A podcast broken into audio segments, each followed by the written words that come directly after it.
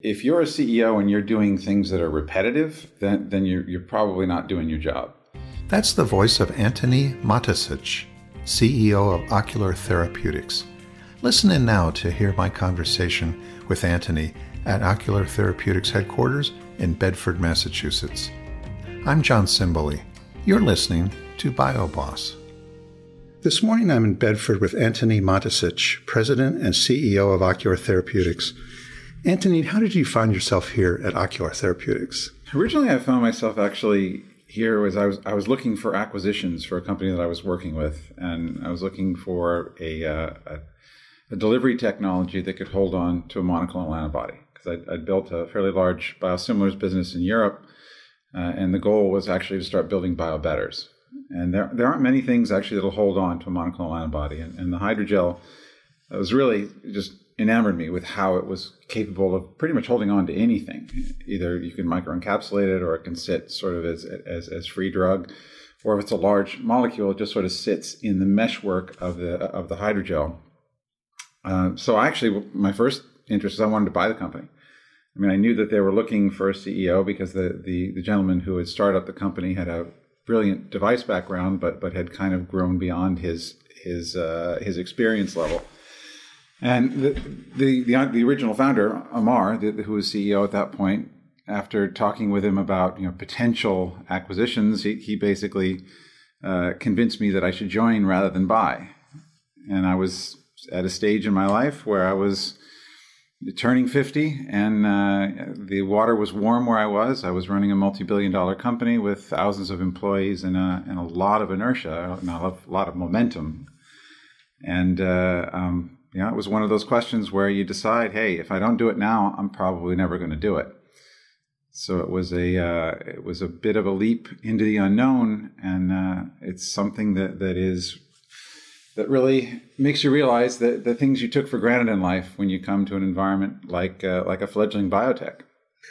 Was it one of those things where you you looked and you looked and you thought, ah, finally I found this thing that fits this description of what I'm thinking about doing, or was it more like, oh, here it is. I had always had the understanding that I, where I'd been where I was for in, in Mundipharma for 13 years, and I was I was I was the CEO of the company, so I was kind of there. There wasn't much left to do at at Mundipharma, although you know, it was a dynamic business, and we we built all sorts of different areas that that that we could grow. Um, but the thought of actually challenging myself, kind of coming to to something that that was entirely different and that had no momentum, uh, was was intriguing, and and also the thought of potentially coming back to the to the U.S. was something that was that was also marginally attractive. Um, but the thing about Ocular that really kind of sealed the deal for me was that I I, I thought that I knew what was wrong. I, I thought that I, I knew what what I could do with the company. What I didn't want to do was come to a company that had you know brilliant science um, that basically was a binary situation where either the science worked or it didn't. And my job as the CEO was just sort of to sit under my desk in the fetal position, sucking my thumb, hoping the science worked. Whereas ocular was something where, hey, you know, I, I know what's wrong, and and I know the applications of the technology that I, I think I can I, I can leverage. So it, it just it felt more like I could actually make a difference here. Once you made that decision, and you got it underway and you realized that it really could be what you hoped it will be. Did you go through that uh, experience? I've heard from a couple of CEOs of, why didn't I do this before? Or was it more like, no, this is the right thing at the right time?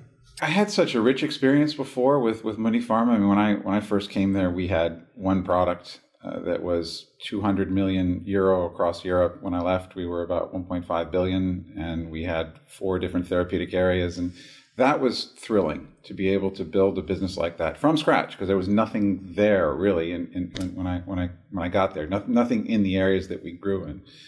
So I, I wouldn't have wanted to not have that experience. What I didn't realize was how short my window was. That if I would have waited another couple years, I don't know if I could have done it.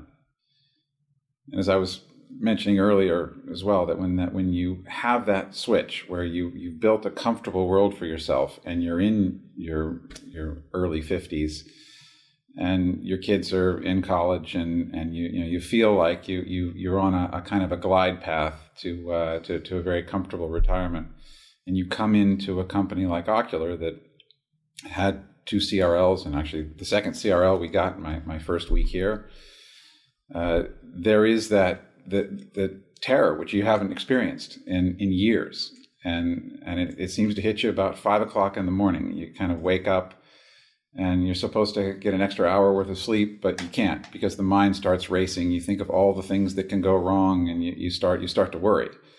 And then as the day goes on, you have your coffee, you feel better, and then, then you feel excited, you feel energized. You you think like, wow, this is this is this is a thrill. But it's a roller coaster, and it takes a long time before you realize that, you know, how bad can things actually get? And then you also think about, my my God, you know, little little improvements, little successes can can build huge opportunities in the future. So when you when you're selling nothing, you know the chance of selling something is a lot. When when you start out the year with a with a, a billion and a half worth of sales and there's a price decrease in France and you have a 150 million dollar hole just to, to start out the year before you can even grow 1% is a very different feeling. How did you decide you wanted to lead a biopharma company? where I was in my career, it was sort of the next step. I mean, I, I, I was done with big pharma. I, would spent the first the first 13 years of my of my career in big pharma, in in BMS, Novartis, and, and Merck. Um, decided that that model felt kind of tired to me, so I joined a, a privately held uh, company, a large company though. So I, that that was also a uh, a different experience and also a very rewarding one.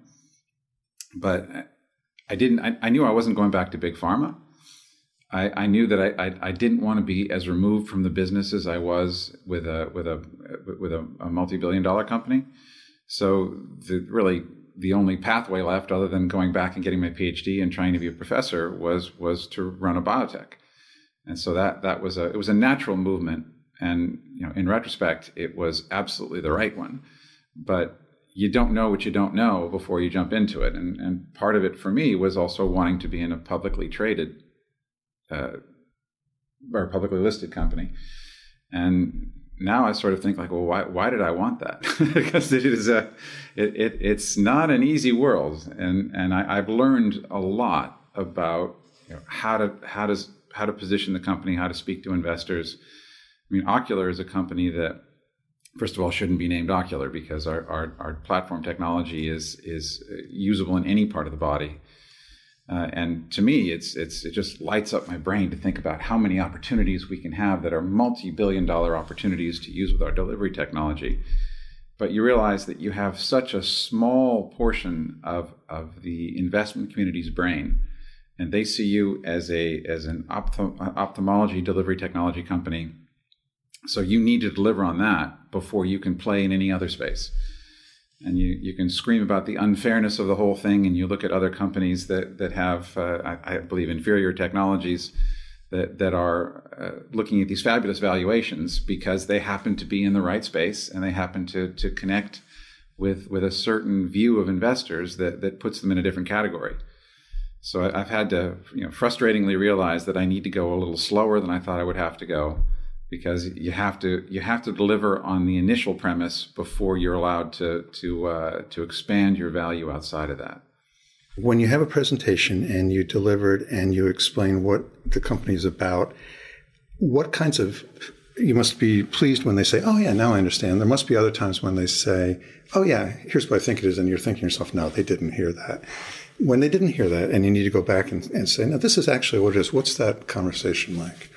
It's a very difficult conversation because when they didn't hear it, they they they really don't want to listen to something different, and and it's a it, it's mean, that is the thing I did not anticipate coming to a, a, publicly traded company was was the cacophony of voices that, that are in the marketplace. I mean, before I was was in privately held company and, and and we had a captive board, and that board could listen to days for anything. If you, if you really wanted to explain something, you could ensure that, that you had an audience that was going to listen to what it was you, you were you were thinking about.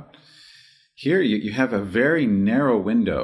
To, it's like you know, kind of you know, trying to, to, to, to, to get a, a golf ball in the hole, and, and if, if you've gone past the hole, You can't move the hole. You got you gotta you got to take another stroke, and that that makes it very difficult. So what I've discovered you kind of need to do is is you need to anticipate what they what they're expecting to hear, and don't go too far afield from that. And there's a lot of things that that we're working on and have potential for that we just don't talk about because when you do, it, it just blows the category. People think, no, you're you're you're a specialty pharma, you're in launch mode, and and you're going to live or die off that launch. And the fact that you can work in gene therapies with your technology is something that just doesn't compute. So I, I've I've given up thinking that I can make somebody understand, and and that it's all about delivery and making sure that you can execute on, on what they expect, and then you earn the right to be able to go somewhere else. When people say, don't know you, Anthony, Anthony, what do you do for a living? What do you say? Well, I mean, top line is I work in a biotech company, but but you know, what do I actually do, and what is the job of a of a CEO? I would say that it's like when when you're a CEO, you're you're you're like at the bottom of a of a of a building that has sort of faulty flooring, and and there are the floors above are, are designed to actually hold the occupants of the of the of that building, um, but things fall through. They fall from one floor to another, and they fall all, all the way down sometimes to the basement. Uh, you're sitting there in the basement very often. You see something fall into the basement, and, and you think like there's a there's a problem with a floor somewhere above. So you got to go where that thing has fallen. You look above, and you find out where that hole is, and then you fix the hole. If if you're a CEO and you're doing things that are repetitive, then then you're you're probably not doing your job but your job is, is to design a building, to design an organization that is capable of doing the things that, that, that it needs to do and that things don't fall to the ground. And that's what you know. Biotech is frightening because you come in, you come in, and things are falling all over the place. So it's not you, you can't thoughtfully fix those holes, and you very often don't have the cash to be able to fix them in, in the way you want. So so you do a lot of duct taping, and and once you do, the, the the machine runs for a while, but it inevitably breaks down, and and that's that's where I think I add the most value. The the rest of it is is really just talking to investors and and trying to to give the story of the company.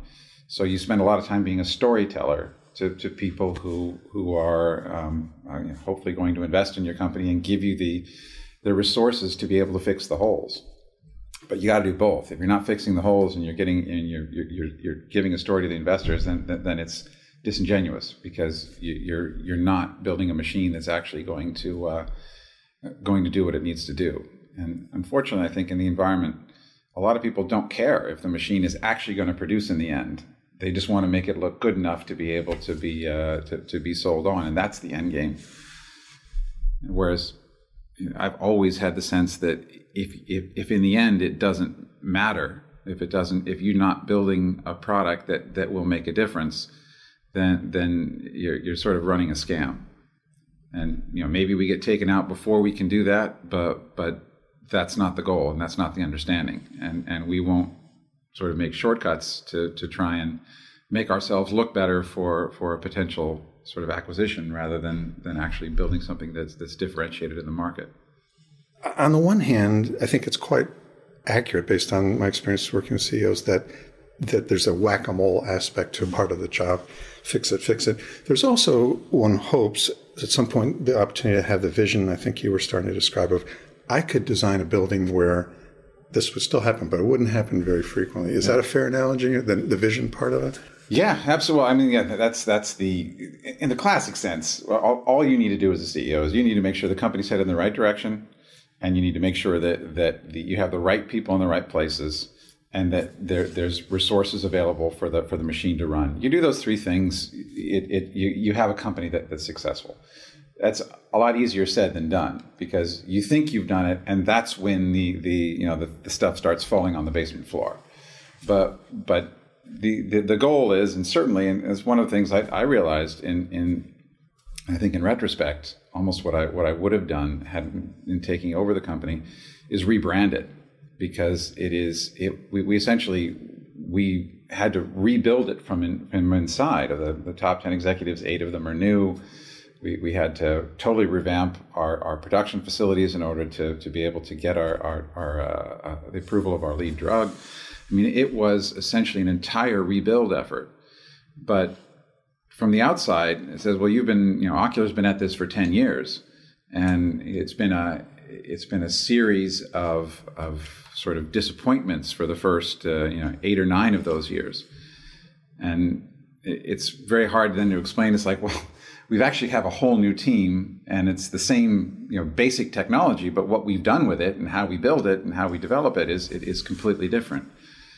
So that you don't you, have people have long memories when it when it hurts you and they have short memories when it hurts you and it depends on on on what uh, what they what they're reacting to when they, they they decide to either tar you with the brush of of the distant past or or basically say that they don't have any experience with you as a as a new management team. Um, but but it's it, it, it's I said it's been it's been a great learning experience and I think I said if I had to do over again you know there may be some adjustments that we would we would do but being in the position where we are now, it's it's it's fantastic how much has gone right to be here, and to put us in a position to finally sort of demonstrate that we're we the machine we've built is actually going to produce something of value. What have you learned over the years in any previous jobs, and, and probably especially here, about what your management style is, what works for you? I think anybody who works with me would say, you know, Anthony's management style is that he's desperately trying to find the, the best person for the job. Uh, I, I, said to set up the organization, to set up the structure the way I, I, I, believe it should be set up. But if you don't people it properly, then then it's simply not going to function. And part of, of putting the right people in the right places means that you got to give them the freedom to be able to, to perform their jobs. And I'm very much what I see then as an obstacle remover. So I put the right person in the right job and say, look, if you need my help, I'm here but otherwise I'm not. And that that is that can be frustrating to people when they sort of say, well, you know, they, they want constant feedback, they they want uh, um, they want direction. I think at the level that I'm at, and the people who I hire in should be able to make sort of clarity out of out of ambiguity, and they should they should be energized by that. And and that that is, if you find the right people and you have the right structure, that works brilliantly. If the structure is unclear and you choose the wrong people, it's a disaster. So that that's why I spend most of my energy making sure I have the right people in the right places. And once I have that, I let go. With the proviso that we're all headed in the same direction. So we have we have a we have a unified strategy and and, and an understanding of where the company's headed. We have a structure that doesn't have overlaps and we have the right people in the right places, and they, they're they're given enough autonomy to do the to do their jobs. Because if I'm so uh, absolutely passionate about having the right person in the right place, if I don't give them the accountability and the freedom to do what they need to do, how do I know if I have the right person in the right place? And, and that was one of the things that that is it was most jarring, I think, about taking over Ocular. I mean, the, the previous gentleman was always the smartest guy in the room, and I'm my goal is to never be the smartest guy in the room, and I'm actually pretty successful at that in general. Um, but because he was always the smartest guy in the room, and he was the original entrepreneur who started the company, it was very much a, a sort of a hub and spoke kind of management that you you went to him to solve your problems, and as long as you got his agreement on something, you had the autonomy to do it, regardless of whether it was the right thing to do or whether it was your job to do. And I come in and I'm completely the opposite, which is I, I, I, I don't want people to come back to me unless they have to. And, and I, I will only make decisions that I'm the only one who can make that decision. And there are actually very few decisions that only the CEO can make. So if if it's something about what do we you know what names do we put on the meeting rooms or what do we you know what what, what kind of coffee maker do we have it's remarkable how many people feel that well because they're the ceo they they, they should make the best decision in those circumstances and I, i'm I believe, very disciplined to say, well, am I the best person to make this decision? And isn't it, would it not be better for the person closest to that responsibility to make that decision? So the, the company was in a bit of shock when you have somebody that, that is you know willing to to and, and willing and able and and and uh, um, very sort of almost aggressive about making sure that they had they they had a, a hand in every decision that was made to somebody who really doesn't want to be involved in those things because they they they believe that you have the uh, the they put the right person in that place to make the those decisions. Doesn't mean I won't talk with them and I don't I don't give people my counsel, but the people should feel that sense of responsibility and accountability, and that that's where I think people get energized. That that makes people want to come to work in a morning in the morning and want to make a difference. I wish I could remember, but there was a CEO I read about, not someone I've talked to, someone I read about who said, "I'm the rim and spoke. People can come out to me and touch me if they need to, but otherwise, is that similar?" Yeah, I mean, so I think my my values. The, the large thing, if, if we have the right direction, we have the right people in the right places and the right resources, then then my job is to remove obstacles. If if people have we have know what they're doing and they, and they said we're, we're headed in the right direction, then then and they run into a problem that they can't get past. That's where I, I provide my greatest value. So I guess it's it's the same kind of analogy of being in the basement of the building, but but that that kind of leadership is is is is the only way I can survive. I mean, I, am I think I've been around long enough, uh, unfortunately, to probably know enough to get myself into trouble in certain areas. So I do question, and people people when we have our, our meetings and discussions, there's a lot of like, are you sure you want to do it that way? Or I've seen it happen this way. But in the end, I think, and I think everybody who works with me would say that I'm very disciplined about saying if it's their decision to make, then they make it. And I'm happy to, to, to sort of voice my, my concerns and, and uh, um, you know, consternation that they're making that decision, but, but I respect their right to make it. And that takes courage because sometimes they're going to be wrong because human beings are sometimes wrong. Right. Right, and that and that's that's you know, how you react to that to that failure is culturally one of the most important things you can do. If, if you're if, you react too strongly, then I would say it's like you know, getting a cat out of a tree. That you can make all these nice motions about what kind of culture you want, and the cat can slowly move out of the tree. But then one short, sharp, quick, violent movement, the cat's up there forever. So you really need to know how you respond to these things and, and, and, and what the cultural impact of that response is. Can you remember when you were eight or nine having any kind of self image about what you wanted to be when you were a grown up? Yeah, I've been asked that, that question not only about eight or nine, but but also because I've had kids who's, who've just recently sort of gone through university uh, about what I want, what I thought about my future at, at various times, and and I have a pretty good memory of the things I thought as a child, and certainly as a as a as a young adult.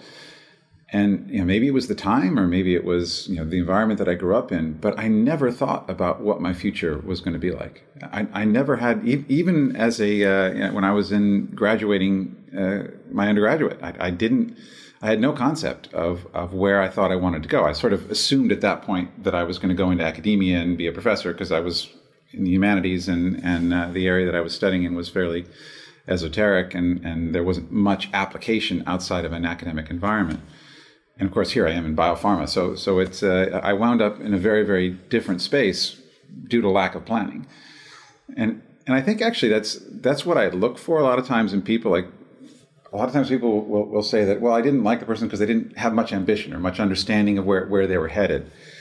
And i guess because a lot of times you try and look for yourself in people, which you shouldn't do, but but that's what you wind up doing. I always sort of distrust people who who kind of know where they want to go because I feel like they're not going to focus on what they're doing right now.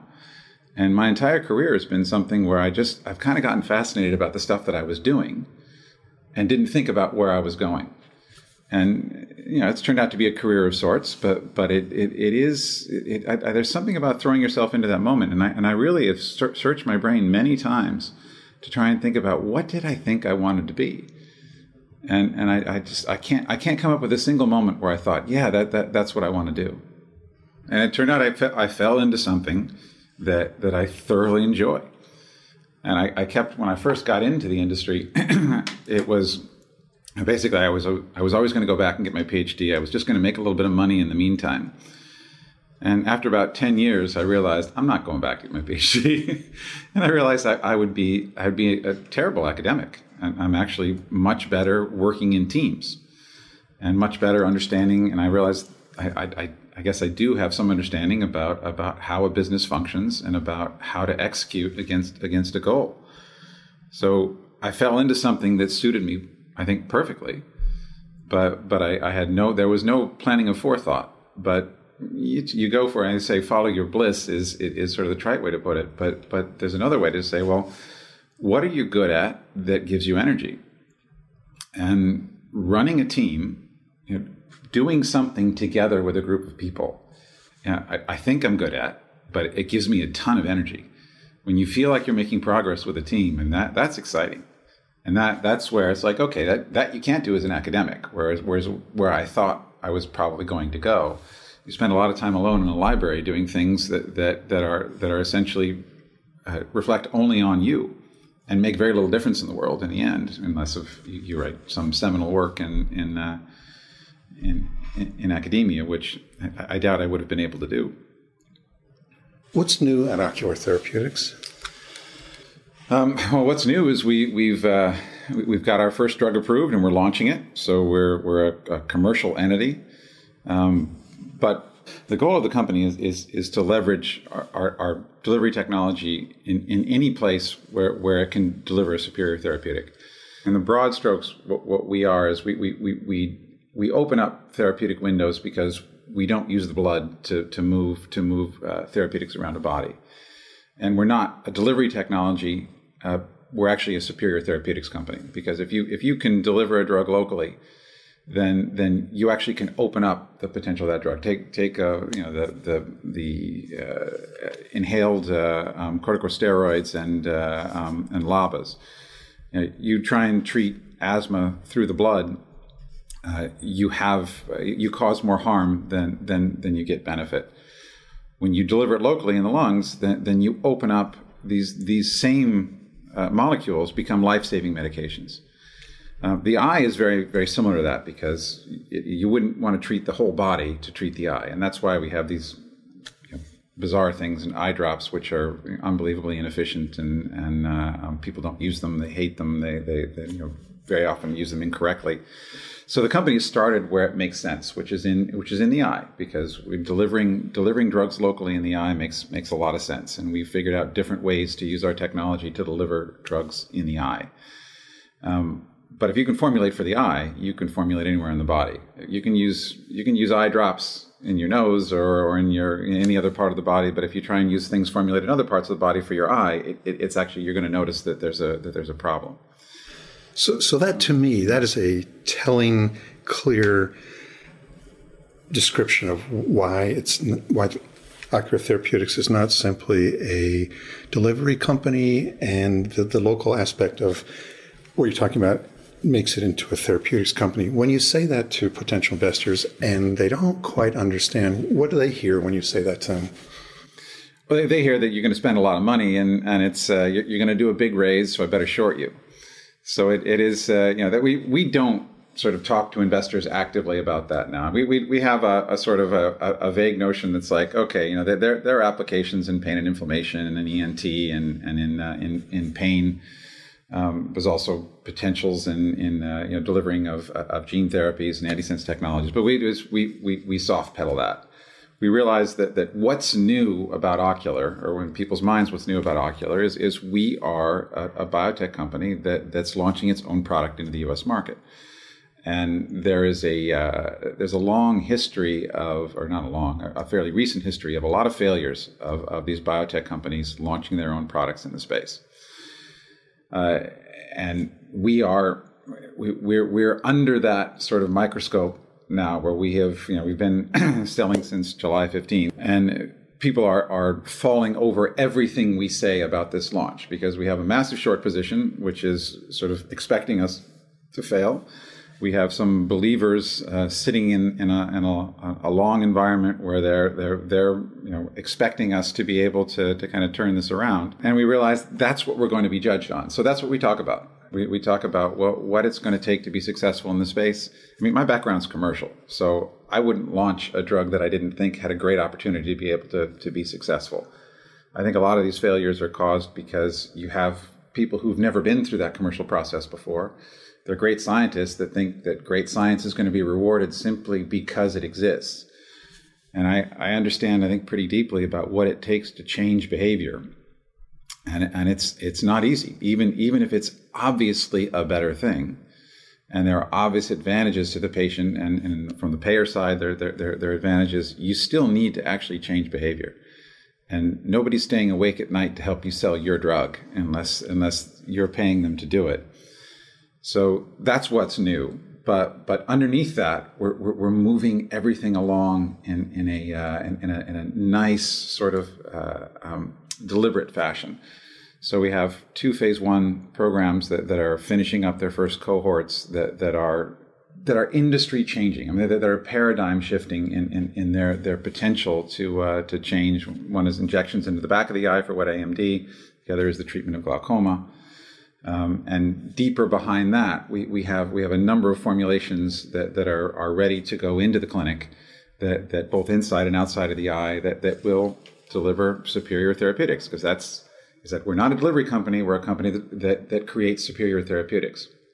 Sometimes with it, with existing molecules in a 505b2 but that there's no there's no reason why we have to stick with 505b2 and we're not. There there, there are programs that we have that, that are working with novel mechanisms of action and new molecules but we soft pedal those because we realize it's about it's about our launch and it's about proving that we can be successful in launching a product where so many other biotech companies have failed. For that percentage, presumably relatively small, who hears what you just said to me and says, "Ah, this this has potential to be quite a bit more than I thought it might have been." Do they in turn then say, "Yeah, but you're a small company. How can you take on all these things?" And if you get that question, how do you answer it? Uh, because we are a delivery technology company, we don't bear the, the, the risk of, of new molecule creation. And that's really where the big money is. So we can actually very inexpensively and easily formulate almost anything to go anywhere in the body. And we can bring it up to IND for two, three million dollars. I mean, the, the, the, the, the ability for us to get to an IND is actually very, very easy. Uh, getting into larger clinical trials, that's different. So what we can do and what the what the model is, we have we we have actually two models of, of, of how we're, we're creating value. One is that we're, we have a, a, direct front of the eye business in the U.S., which actually we see as I see as opportunistic. That, that's not really part of our strategy. It's just that that market is so concentrated, and we have such a, a nice gross margin in a, in a very unusual space that it makes sense for us to do it ourselves. We can actually capture more value that way but we are a platform company that I see really as, as developing more, you know, along the lines of a Halozyme type type company, where where we actually we we we we can add to the pipeline, we get things through proof of concept, and then we outlicense them globally. So somebody else carries the burden of the phase, you know, later phase two, phase three uh, programs and commercialization. We get an upfront downstream royalty, and then we go back and do more. One thing that very makes us very unusual is that we have 100 ideas of what we can do. And, and probably 95 of them will work. The problem is we lack the, the resources and capacity to be able to, to bring them all through. So, what, what I'd rather do, rather than hold on to something for a long time, have it burn a lot of resources, and then, you know, hopefully make a billion dollars in the future, I'd rather get them off the deck early and then sort of license them out get get some get some upfronts, and then plow it back into new to to, to new uh, technologies, and that's that's also very difficult for investors to understand from a biotech company, because usually you have two or three assets that are either around a certain receptor or or molecule type, and if you if you don't handle those three appropriately, then you're you're impairing the value of the company. With us, it, it's it's very very different because we can add so easily to our pipeline, and and it's not like we're going into new areas that we don't understand because we're formulators. We know how to formulate molecules. If one happens to be used for inflammation, another happens to be used in in, in, in ophthalmics. One is used for pain. Another is you know fits in the intraperitoneal space. That that's actually something that the downstream companies can do so we, the formulation of a product, regardless of where it is, is the same bit of work. That strategy would would make sense to me. Now, obviously, I'm not an investor, but I'm thinking it's a it's a hard. It, without that, we're, we're taking in partners to, to do it. I can imagine you'd be up against the folks who say, "Yeah, I want to I want to talk to a company that has a." I know this phrase I hear frequently, pipeline in a molecule. I just want mm. this simple, right? Right. And so for the you know the majority of people who trade, and the thing is there there are investors, I think our core investors understand the the, the what we're trying to build. but the the, uh, the the trading investors, so where we are at the moment, it, it it's all Dextenza. It's you know, we we are we are a biotech company launching our own product with less than a year's worth of cash. There are people who are on one side of that bet, and there are people who are on the other side of that bet, and that that's what sort of which way I realize when I go out, that's what people want to hear about. So that's what we tell them about. Antony, why did Ocular Therapeutix choose to locate in Bedford, Massachusetts? Well, we, we do all of our own formulation and manufacturing, so we need space. And this is as close as you can get to the, uh, the, the, the, Kendall Square kind of environment um, and get sufficient space that doesn't cost an arm and a leg. So this is, this is sort of in the sphere, but, but still with, with reasonable rents. So let's talk about the sphere a little bit the, the Boston, Kendall Square, Cambridge, Bedford, Greater Boston. Which organizations do you find yourself, either you or your staff, being involved with it, that, where you can help to get your story out and, and also learn about what other folks are doing? I have to say, we, I'm disappointed with the connection that we've had to, to, to, to the real innovation that's going on with, within the, the sort of the biotech sphere. I mean, we're actually our device, our, our heritage is a device heritage. Uh, and as a device company, you think very, very different than a biopharma company. And coming in here, one one of the goals was to sort of reconnect with with a uh, not reconnect to, to connect for the first time with with the biopharma world. I mean, the big dreams of what we can use our technology for are, are aren't limited to 505b2 and to the to the environments where our late, our later stage pipeline is. We we are we, we can hold on to a gene vector um, if you can co-locate a gene vector to the to the cells that you really want to transduct for long enough, you're likely to have a greater a greater efficacy and lower lower inflammation potential. Um, we can hold on to uh, uh, to antisense technologies. We, we can we can ensure that they're delivered over a longer period of time in a more specific location. Because if, if you're starting to, to change uh, gene expression, you don't want that ubiquitously in the body. You really want that local. So that that's where the value that we we see ourselves bringing in the future, and and we've had discussions with uh, with, with companies in the space, but because we we really got to get the wolf you know away from the door with Dextenza, we really focus our, our ourselves on on that our resources on that primarily. but that's also proof of concept that as we, uh, we, we, we develop that, and, and, we have a collaboration with Regeneron, for example, with with a, a, a with Eylea, with a VEGF trap, that that also starts building credibility, and that we can hold on to proteins and we, we can deliver them where, where, where they need to be delivered. But but we do need to connect more directly with that with that world. So the shorthand for that world in, in this area, I think for a lot of companies, is MassBio. Is MassBio are there connections to be made where a device company that's actually a therapeutics company can can be heard, or is it too much oriented towards the molecule side? of it? No, I mean, I, I think it's. Yeah, I, I first part of my my uh, first fifteen years of my life, I was I was in a molecule company, and, and I understand how molecule companies think. And then it was essentially in a molecule slash delivery company in, in, in the privately held company that, I, that I was at. And delivery companies think think very differently. And that's why it's it's very important for us to position ourselves not as a delivery company, but as a superior therapeutics company, because uh, the example of the of the the uh, the LABAs and and the ICSs for for uh, delivery for in, into the lungs. If you deliver them differently, you actually have a different therapeutic. And molecule companies just think that well, delivery is easy and molecules are the difficult bit. And if there's something you don't like about what the molecule is doing, you don't think about changing the delivery that could that could reopen the window. You think about changing the molecule, which is unbelievably expensive and takes a huge amount of time, and and actually can can destroy a company if they if they have to sort of head the wrong the different direction.